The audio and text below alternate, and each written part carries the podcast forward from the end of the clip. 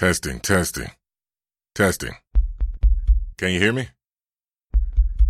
This is Audible Autism.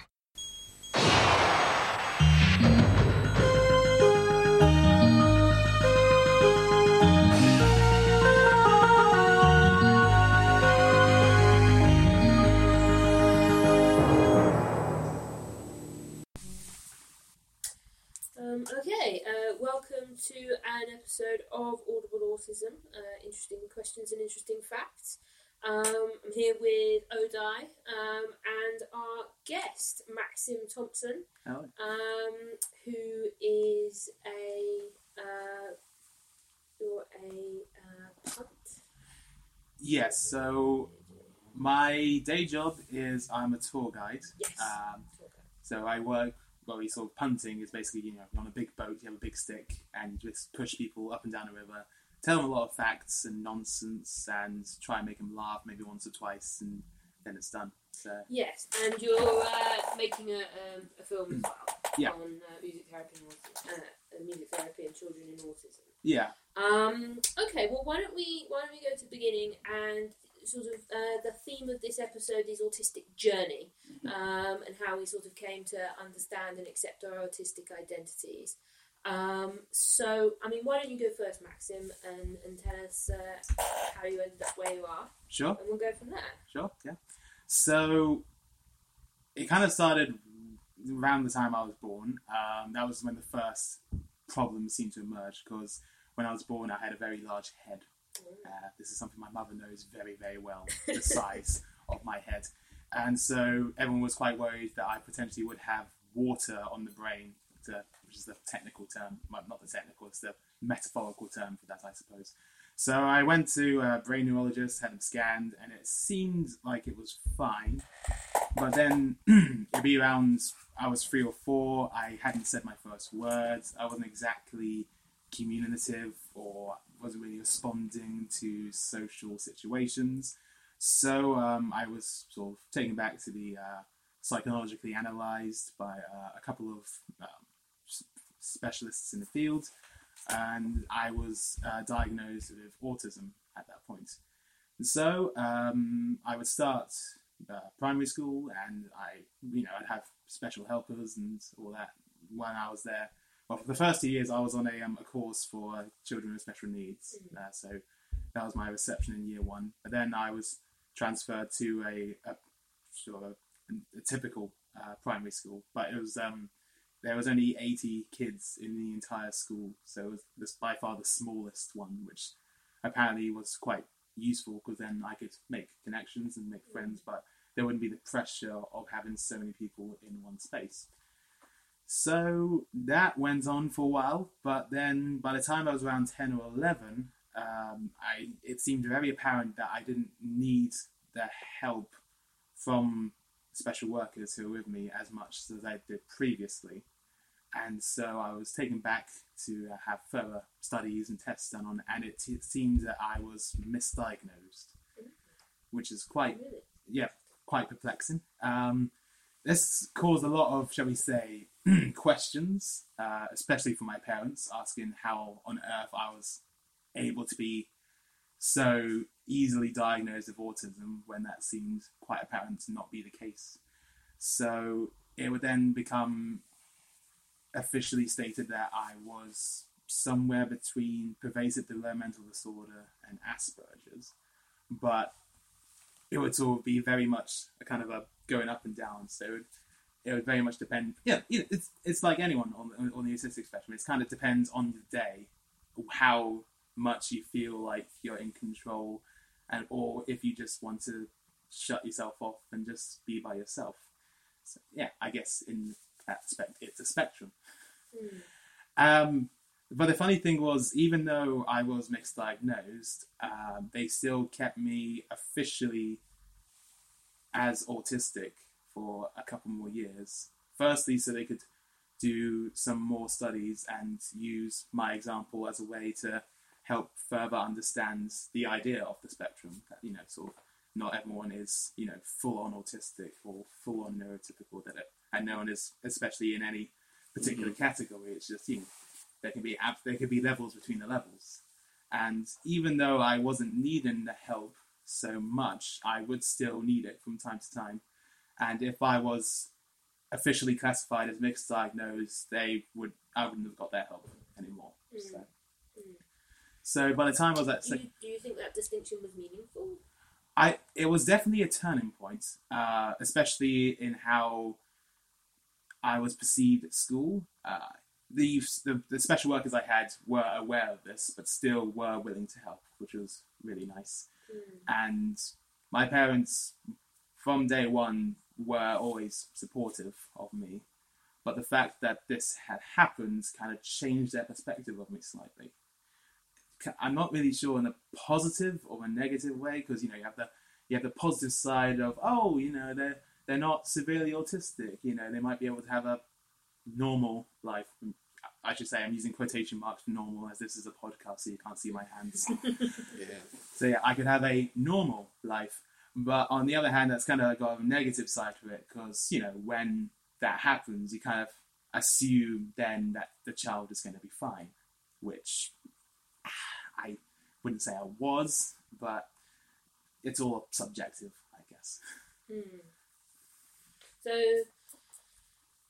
I, hmm. I guess my question there is like, you know, you didn't change being you, No, and you didn't stop being different or needing extra support in particular ways. no, So, was it, you know, I question whether it was particularly meaningful to have this distinction between Asperger's and classical autism, also quote marks. Yeah. Um, you know, if at the end of the day, like what you actually needed help with was dependent on which label you had, even though you were still you.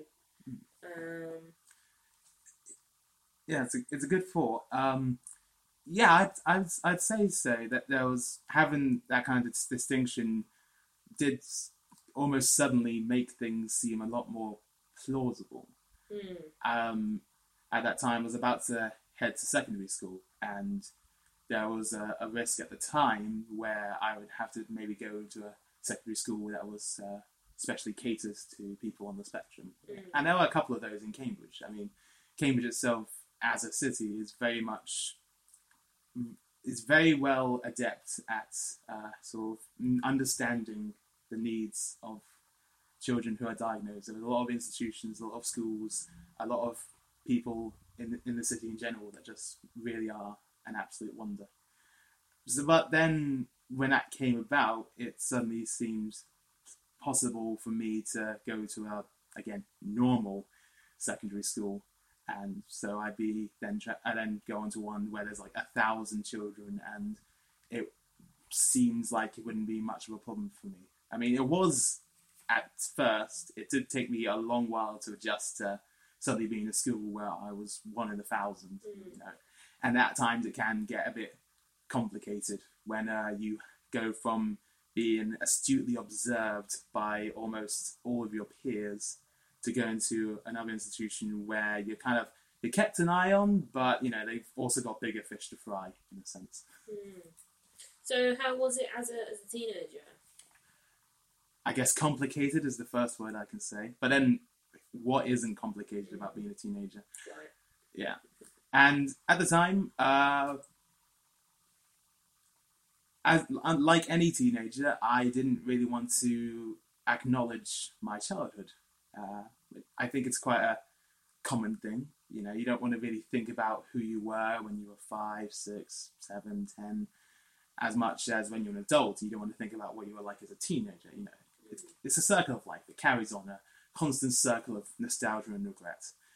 And so, as a teenager, I was almost trying to identify myself as being neurotypical because I was like, I was autistic, but now I'm not, so I can, you know, make friends and have a good life and all that. But that wasn't the case. And when that soon became apparent, I had to re- reevaluate how I was going to present myself and how I was going to handle certain situations. So you were just when so you were just told that you weren't autistic. Long and short of it, yes. Um, Really? Wow. What did that what did that like do for your like internal conception of yourself? Well, at the one point, it you know it boosted my confidence a little bit. I know that's not necessarily the best thing to say you know, you know, sort of talking about not being diagnosed with autistic, but I have, I'll, I'll be honest about it. It did boost my confidence, thinking that somehow I will be all right, I guess.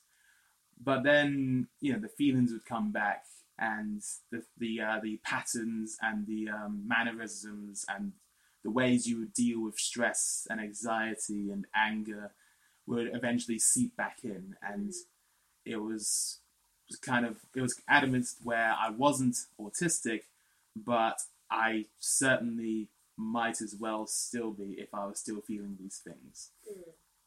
And so, how did your how did your thought develop along those lines? Because obviously you identify as autistic now. Um, I I, ident- I identify on the spectrum, shall we say?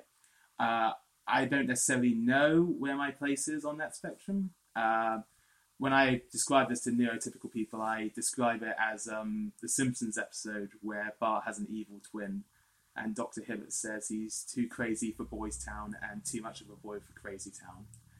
That, yeah, I guess that's the simplest way to sum it. I will have moments where I will feel relatively standard, and I will also have moments where I will just completely shut off, have almost irrational reactions to certain things, and will need some time just to stay by myself until it's all done. And then there'll be times when they both intertwine, where I'll almost have control over my autism in a weird way. I will sort of use certain ticks and symptoms to my advantage as a way of presenting myself to other people, which is how I've you know managed to become a tour guide because the way I at times pronounce certain words or uh, present myself could be also classified as symptoms of autism, but it also works well in a situation such as being a tour guide because you know you're because um I yeah I find that the customers I have seem to be relatively focused on what I'm trying to say, which is good. It's I mean, as far as a tour guide goes, you want your customers to not be bored, and there will be times where I also say things that I haven't realised I've said just yet, which for the most part works to my advantage. I end up at times laughing at lots of my own jokes because I only realise what I've said after I've said it. so, so you talked about um, you, you, you seem to be talking about autism being autistic as, as sort of almost like uh, an add-on um, to your essential self. Uh, Is that the way you see it? I think Um, being on being on the spectrum, and being autistic is a, if if it works for you, it's a wonderful part of your life. But it doesn't necessarily have to be your whole identity as much as someone with schizophrenia isn't just schizophrenic, as much as someone with any ailment or mental irregularity or physical irregularity specifically just that one thing. I think being on the spectrum can be a part of you, and that is a wonderful thing to have that and to be able to accept that part of you. But at the same time, it doesn't have to be all you are. You can be many, many things. uh, but it's your your operating system, as it were. Yeah. Um, it's the, it's the way you, you think and you handle information. Like, Yeah. I don't. Yeah. I mean, obviously, it's it's not everything you are. Like you know, you're, you're also you know um, someone's like child, um, and you're also you know a, a worker, that kind of thing. But like, it's still in essence like you know a rather core part of your being. Um, and I would say when it when it comes to people with schizophrenia, you know, that's also like part of the way that they just experience the world. Like that's Yeah. you know a way in which they, they very much sort of filter everything. Yeah. Um, do you?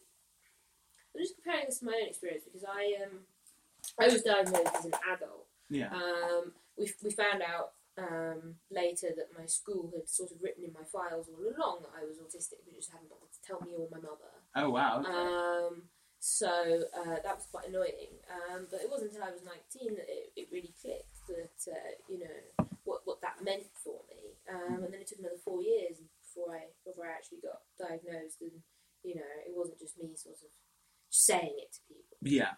Um, and I, I wonder, like, how do, how do you think that um, you, you seem to have had a mildly unusual experience in sort of being told as a child autistic and then sort of being told that you weren't and then sort of realising that actually, like, you know, you are on the spectrum um, and that kind of thing. And I, I wonder, like, what has that done for you? um, that might be different if you'd been told that you were autistic as an adult? I think if I was told I was autistic as an adult, um, there's a very good chance I probably might be more emotionally secure at that point. Uh, there were a lot of experiences in my childhood that have ha- allowed me to develop myself to be able to deal with awkward situations in a manner that best suits me. Mm. And I feel if I had got this diagnosis when I was an adult, then maybe I would have just taken it as it is. It wouldn't be as much of my identity as it is now. Mm. Uh, because I've had this experience pretty much all my life, and now I'm an adult, and you know, I'm finally at the stage where I'm properly establishing myself and my and what I am. I'm I've uh, been able to look back on my past and think about the experiences I've had, and through the work I'm doing at the moment with this documentary, being able to maybe help out others that might be in my same situation. I think if I was an adult and then I was told I was on the spectrum, I just probably would have brushed it off. Mm. Yeah, I, I've I've definitely found that with a few people that I've run into in different areas of my life who are just blatantly autistic and sort of having some difficulties like fitting in because they're you know they're they're being like oh you know I'm neurotypical. Why isn't this working for me? And I've gone because you're not neurotypical because you're autistic. And it just does it kind of bounces off a lot of them. Like they don't really know what to do with that information. Yeah, I agree. um, and uh, that's something that I'm I'm really trying to work out how to how to deal with because I think a lot of people would benefit if they realised that they were thinking differently and that wasn't going to change for them. Um, but sort of you know dropping that truth bomb on someone and then not following it up with any kind of like and this is this is what you can do with this information is really not quite helping them. no. Um, uh, do you have anything to say on? Um, it's it's interesting, but I would say in terms of with my experience, with my experience, because well, you found out. I think it's it's funny. You found out as a ch- you found out as a child. You found out as an adult, and I guess in terms of my one, it's sort of kind of in the middle, because my I only got diagnosed about like when I was seventeen or eighteen, so about six or seven years ago, and I think in my case, compared to you, where you're you're already adjusted to it, you already understand it, and it's just as much a part of you as it is to you. For me, it's like I get that, but it still hasn't fully registered. I'm still sort of feeling my way about it because, I mean, as far as it made a lot of sense. I think when I found out and I got an idea of the the telltale signs, as it were, for me and my mom about it, it made sense, but we had no idea what it was. And in her case, her case, there because she was born and raised, she was brought up and raised in Jamaica in like 50s, 60s. She only came around here in 75. I guess for her, when she was younger at that time, it wasn't really seen as a thing. But in, but when she was younger, they just thought she was stuck up more than anything else. Which, considering I when I think about it, it's like considering the time period and whatever, that's actually kind of lucky. And on top of that, thinking about it, it's not just that, but she also thought, excuse me, it's not just that she's got it, it's also a sign that my grandmother has it and my great grandmother has it. Because the one thing she always said about her was she couldn't read and write, but she was very good at counting money and mental arithmetic. She always used to go down Swan Market nearby, nearby Central and sell wares and vegetables and all that stuff.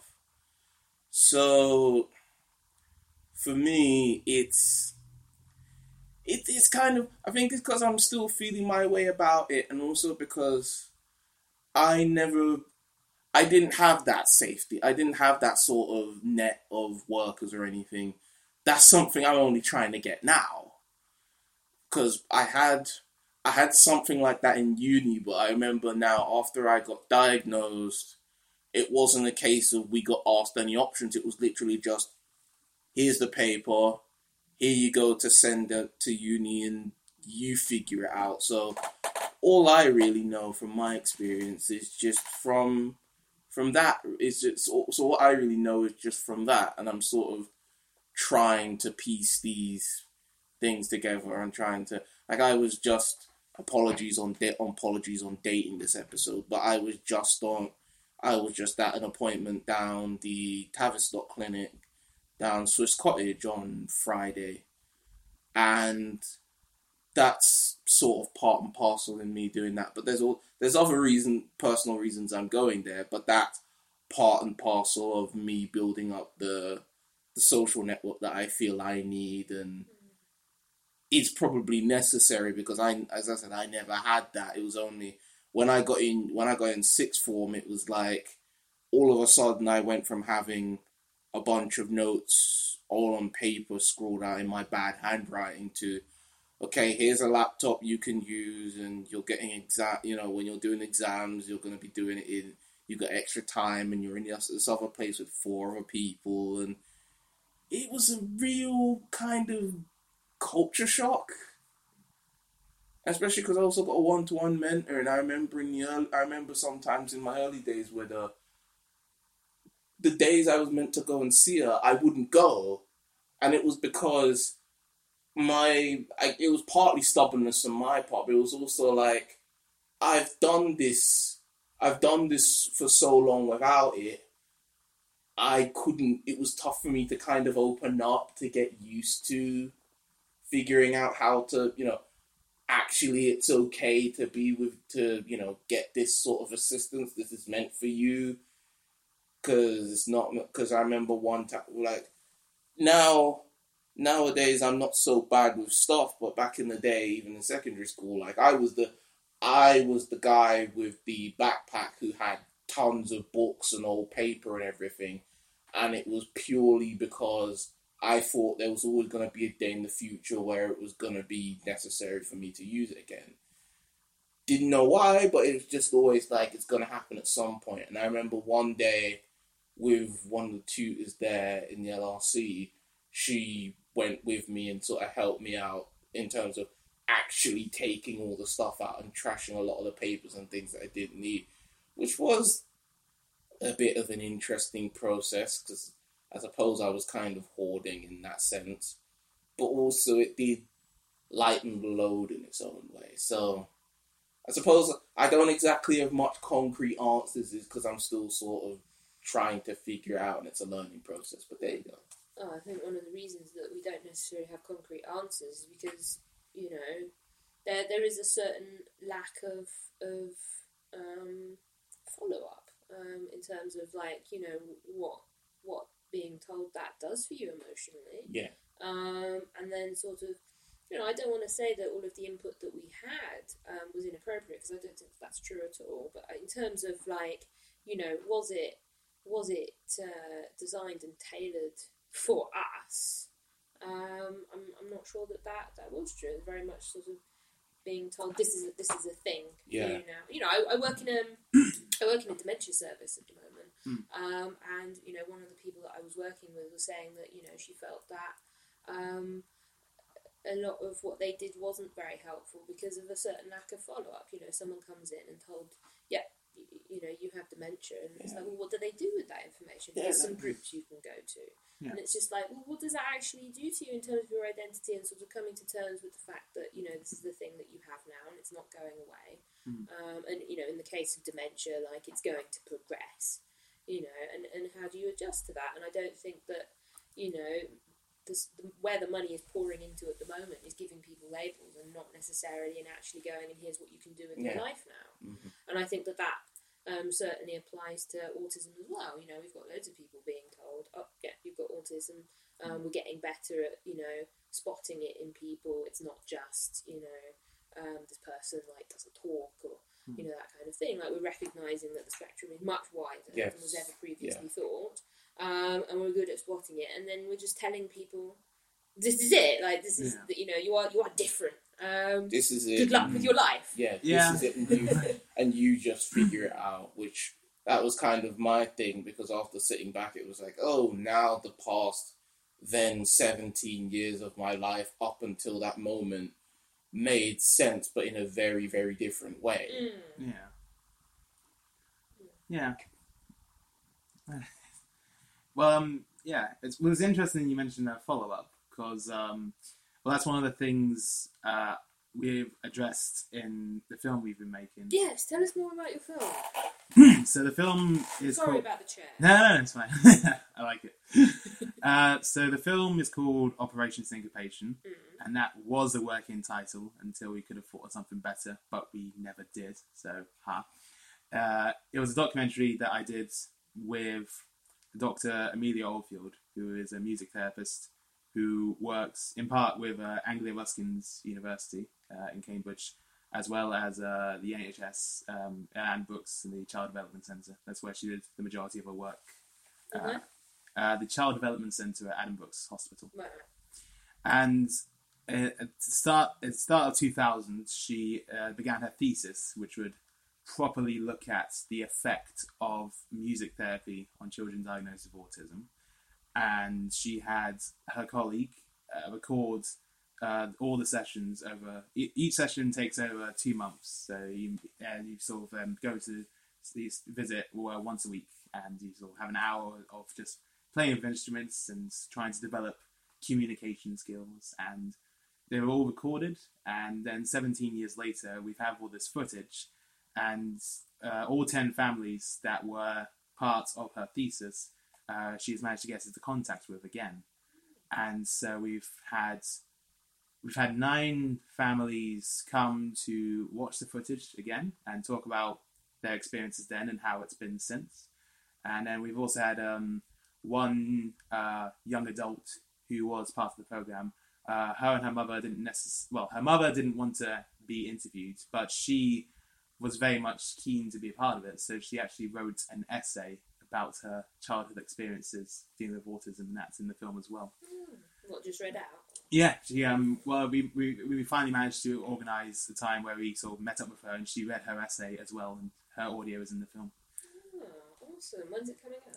So we have our premiere uh, on the 23rd of October. I guess I'll say that. Just I don't know when this podcast is going out. So if this is in the past, the premiere was on the 23rd of October, and we are planning to launch uh, a crowdfunding campaign to get some extra funding for post-production, festival submissions, and we plan to have it screens at a few uh, conferences for therapists and music therapists alike and then the eventual goal is to basically get it seen by as many people as possible.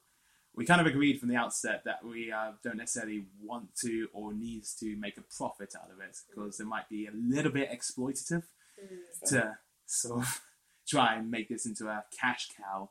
So we're just going to get the money to make the film, and then once it's made, we'll try and get it distributed in such a way where it can be seen by as many people as possible. Yeah, 'cause I would be well up for watching that. Yeah. Um, awesome. Okay. Hmm. Um, so uh, one other thing that you sort of listed as being interested in, other than the, the film, um, was um, autistic people portrayed in media. Yeah. Uh, so I don't know if you wanted to say a little bit more about that. Well, obviously, as a filmmaker uh, and as a cinephile and TV addict, I have seen from time to time both clear representations of people with autism. Uh, it's specifically said in the films or TV they are diagnosed with autism, or even there have been times where characters at times are almost portrayed as having autistic tendencies, but it's never outright said. And the funny thing is that a lot of the characters I see having these autistic tendencies, or even people I have been around interpret that as them having autistic tendencies, have been androids who develop artificial intelligence in science fiction films. Mm. It's the weirdest thing. It, it kind of started when I saw a film called Ex Machina. Uh, it came out a couple of years ago, directed by Alex Garland, who did 28 Days Later. It's basically about uh, an intern who gets this one of the li- once in a lifetime experience to uh, talk to a new artificial intelligence and give it a Turing test. And so the film itself is wonderful. It was a very good film. But as I went out, someone was talking about it and said, "Yeah, that AI, it, she was basically autistic, wasn't she?" And I just kind of had this moment of, I was kind of shocked Mm. I also kind of cringed that it was so simple to just classify this character as that, even though it was clearly meant to be something else. And then I also kind of thought about it, and the more I thought about it, it's kind of a seems to be a common trope for artificial intelligence to almost be presented, performed, interpreted as almost being autistic. Mm. Yeah, I mean, I don't, I don't watch science fiction, but um, how how important is it to you uh, to to see um, at least attempts to portray autistic people in media? Because I, I was just listening to what you said, and I was thinking, oh, actually, like the television series that I watch, you know, it's Elementary, Mm. um, with Sherlock Holmes in it, and Bones um, with uh, Temperance Brennan in it. Like they're both lead characters who have been clearly written as autistic, even if the you know the um, writers have con- con- you know consistently denied this um, and made Yeah. it sort of subtly clear that the reason they're doing so is that they can't be done for like you know Yeah. not doing an accurate portrayal. Yeah. Um, but I still watch those shows, and I still very much strongly like identify with and like those characters. Um, so I wonder, like, but on the other hand, when I watched Atypical, um, I really disliked the way that character had been portrayed um, because um, he was explicitly written as autistic, and it was quite clearly being portrayed as what autism looks like from someone who's not autistic's perspective. Right. um, because you know at one point the main character you know is talking about his special interest is the Antarctic, and at one point you know um, his sister's creating a dating website for him. Um, and they're like, "Oh, do you have, you know, what do you want to go on your, your dating website?" And he's just like, "Let me tell you this cool thing about penguins." Okay. Um, yeah. And it's just like, well, if an autistic person had written that, I think we would have just had loads of facts about penguins rather Mm. than it being used as a way of portraying this guy as being weird. yeah. Um, so I, I, yeah, I mean, like, is it important for you to see uh, these kinds of characters, even if they're not brilliantly done, or does it just annoy you? Or It's a mixed bag. Um, I'm all for, obviously. I mean, I'm obviously all for accurate representation of autism in film. I'd be a slight hypocrite if I wasn't. but at the same time, it's a mixed bag because on the one hand, you could present an, a, a very negative view of autism that kind of goes in both directions, where it could either be someone who's you know very socially awkward and you know just doesn't look anyone in the eye and just sort of you know speaks in a very monotone voice, almost like an, a robot in a Mm. sense. But then it can also go the other way, where this autistic person is tr- suddenly treated as a kind of Jesus character.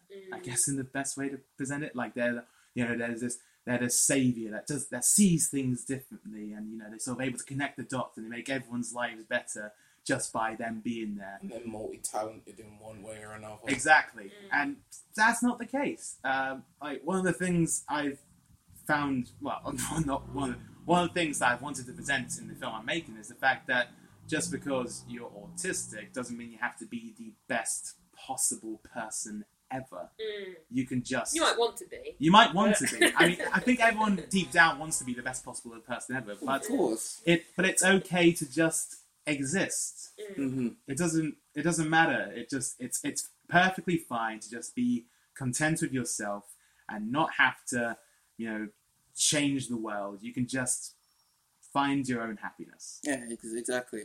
It just it's it's character portrayal's always a thing where it's just like sometimes the the arguments always like make sense to me, but people who always get opposed when it comes to oh they did something they did something different with it with something that's already established and I don't like that. And the main reason the reason I'm always just like you know what you might as well do it and do it as well as you can is because a lot of those representation and those presentation of characters weren't done in the first place. Mm. Whereas if it was a thing that was maybe it that was done before and was done well already, we wouldn't we wouldn't be having this discussion right now. We wouldn't Yeah, have had yeah. to worry about it No, But- because there's been there's been a severe lack of that in one way or another. Might as well try to make the steps to do it or do something that is there. You know, might as well do you know might as well might as well try and make them autistic. Might as well try to make them black or Asian. Might as hmm. well make them gay or bisexual, or whatever. Mm. Just at least it's the fact that you tried to do. It'd be it'd be more slightly more admirable if you tried and you failed rather than just you didn't do it at all. Yeah. It's true. I, I would rather people tried and failed, um, and that we didn't, you, not you know, we didn't give them, not that we didn't hold them accountable, but that we didn't give them brief for it and say, well, you could, you, you know, you could do this better, and this is how. yeah. I, you know, I, I know a friend of mine um, was asking me about how I felt about the fact that um, the main ca- the actor who plays uh, the main character in Atypical isn't autistic, and she said, "Does that not really annoy you? Don't you? You know, there are autistic actors. Shouldn't autistic actors be employed to play autistic people?" And I was like, "No, I don't care, um, because." Uh, actors are employed to be other people. Like, Yeah. I, don't, I don't need someone to identify into that thing. What annoys me is the fact that Atypical wasn't written by an autistic person That because they couldn't possibly understand. And I think that that shows very much in the characterization yeah. what it means to be autistic and how to effectively show that on screen. Mhm. Mm. Um, and I, I hope that um, with you know these introduction of these half autistic characters, as it were, um, people go, oh yeah, no, we quite like that. Um, let's like you know, hopefully that will change people's views on autistic people and Yeah. what they're capable of. Um, and let's actually maybe get a few of them in to actually work for us and Yeah. like have a have a greater influence Yeah, if there, on if, things. yeah, and let's not get twisted. I think if there was any more, I can't name many off the top of my head. I'm sure there are, but if there was more autistic actors in there, there would at least be a sign of, you know, it'll be visibility, and that that would at least be like, oh, okay, there's actually a, you know, there's a. It's not just the thing. It's not just the thing that people kind of bring out and put on characters to try and make them look weird or to try and elicit some form of sympathy from them. It's like, oh, this is actually a person who has a life and does things, and for all intents and purposes, as far as we know, they seem to be doing okay. Mm. Yeah, I mean, it's, it's very interesting. The, the, there aren't many known autistic actors. I'm sure there are plenty of autistic actors. The most famous one I can think of is Anthony Hopkins. Yes. Um, and of course, he's never uh, played an autistic character. I No. don't No. Or anything no. like that. And he was diagnosed very late in life. Yeah. Um, but I, I do feel like if Anthony Hopkins had, you know, been caught earlier and had, you know, and autistic Yeah. characters are being played in film, if Zorro had been autistic, you know, it, it might have might have come out very differently. So I, I, I do very much see the argument for why autistic actors should play autistic characters, but I, I think the writing Yeah. really is far more I- important. I because would- At the end of the day, you're creating a performance. I would Yeah. also say it Uh, shouldn't be a thing that's just limited, limiting in terms of them just playing autistic character, playing Mm. autistic characters just for the sake of it. Definitely, Yeah. Like, I think you can see the progress with um, uh, gay actors and gay characters. Hmm. Um, in that it used to be, you know, only gay people played gay characters. Is there anyone willing to do so? And then, you know, starting starting I think with Brokeback Mountain was the real flood Yeah. um, in 2006, and now you've got, you know. Um, although, can I can I please actually, while I'm, while I'm briefly on this, step out and say that um, Colin Farrell um, and Antonio Banderas were explicitly told by their agents to stop playing gay characters because it was getting them typecast. So kudos to them. Wow. Okay. Okay. Um, um, but yeah, certainly, I think like, there's just no question anymore about like, you know, um, can you can you play this character? Can't you play this character? It might involve a very explicit sexual scene. Are you all right with that? Yeah. Thanks very much, uh, Daniel Radcliffe. Yeah. Um, Well, you know, and I, it would be nice to see something similar with autism in the future. It's funny you say this because off to bring this off topic because I remember I was listening to two people talk about the I think it's Wong Kar-wai film Happy Together with Andy Lau and somebody else, and I think as a joke somebody brought up the idea of imagining that same move. It's the same move, which is a really sort of sensitive and emotional and understanding sort of you know relation. You know, it's a movie about two Asian gay men and he brought up the idea of uh, in passing of just oh imagine if you had that but with Sylvester Stallone and Arnold Schwarzenegger Hmm.